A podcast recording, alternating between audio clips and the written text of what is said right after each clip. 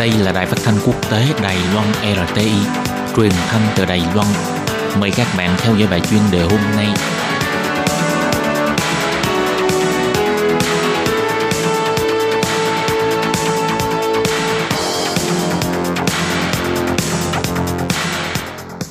Thúy Anh xin kính chào quý vị và các bạn.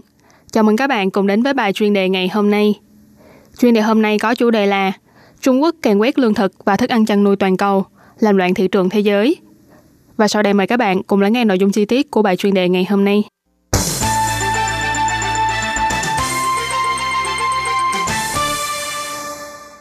Do lượng cung ứng trong nước không đủ, giá ngô đẩy lên mức cao kỷ lục bởi thu hoạch chậm và tồn kho ít. Các doanh nghiệp chăn nuôi và kinh doanh thức ăn chăn nuôi của Trung Quốc bắt đầu tranh giành hàng hóa trên toàn cầu.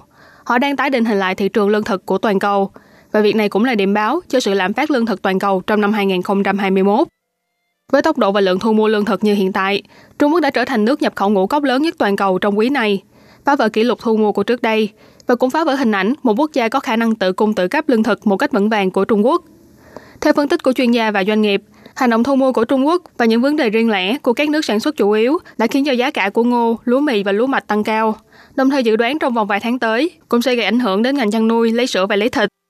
Giám đốc phụ trách thu mua tại một doanh nghiệp thức ăn chăn nuôi ở miền Nam Trung Quốc bày tỏ, do giá ngô tăng lên và dự đoán có thể sẽ còn tiếp tục duy trì mức tăng này, cho nên những loại lương thực thay thế như lúa mạch, cao lương, lúa mì, họ đều đã tiến hành thu mua sẵn để chuẩn bị cho tháng 1 đến tháng 6 của năm sau. Ngoài ra, vị giám đốc này cũng bày tỏ, công ty của ông đã thu mua hơn 200.000 tấn ngô từ Mỹ và Ukraine và cũng thu mua cao lương và lúa mạch từ Mỹ, Argentina và Pháp. Tốc độ thu mua lương thực của Trung Quốc bắt đầu gia tăng từ tháng 5 năm 2020 do một kho lương thực cỡ lớn của Trung Quốc bị thiêu hủy, cộng thêm khí hậu cực đoan khiến cho sản lượng ngô năm nay giảm đi đáng kể. Lượng cung ứng giảm nhưng nhu cầu thức ăn chăn nuôi thì vẫn lớn mạnh, dẫn đến tình trạng lượng cung ứng lương thực của Trung Quốc trong quý này hụt mức 20 đến 30 triệu tấn. Trong giai đoạn dịch tả lợn châu Phi hoành hành, Trung Quốc đã tiêu hủy hơn trăm triệu con lợn bệnh. Hai năm qua đi, dịch bệnh không còn nghiêm trọng như trước. Ngành chăn nuôi lợn cũng bắt đầu hồi sinh và nhanh chóng leo lên vị trí số 1 thế giới về số lượng chăn nuôi.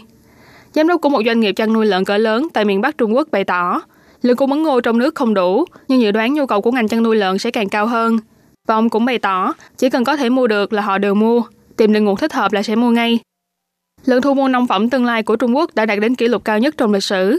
Các nhà thu mua đã đặt hàng khoảng 17 triệu tấn ngô cho vụ thu hoạch từ tháng 9 năm 2020 đến năm 2021, đồng thời dự kiến sẽ thu mua nhiều hơn nữa. Việc này sẽ đưa Trung Quốc trở thành nước nhập khẩu ngô lớn thứ hai trên thế giới đứng sau Nhật Bản. Nếu như lượng thu mua của Trung Quốc vẫn tiếp tục tăng, thì rất có khả năng sẽ xoán ngôi của Mexico trong danh sách quốc gia nhập khẩu lương thực lớn nhất trên toàn cầu.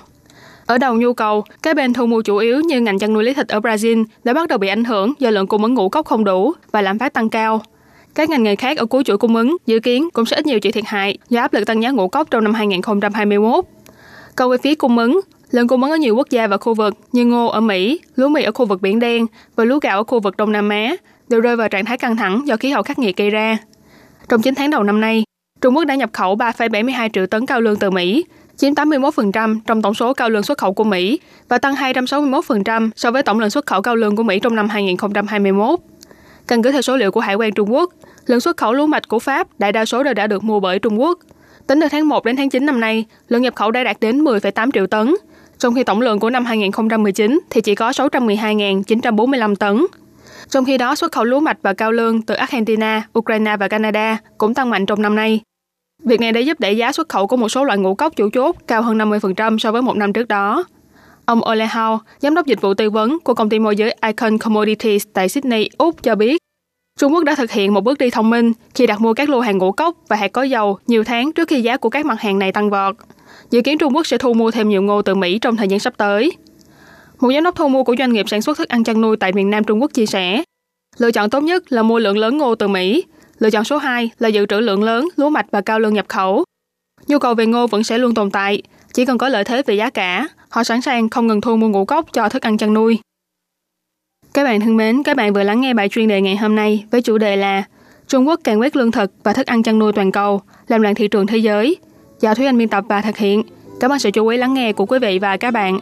Thân ái chào tạm biệt và hẹn gặp lại.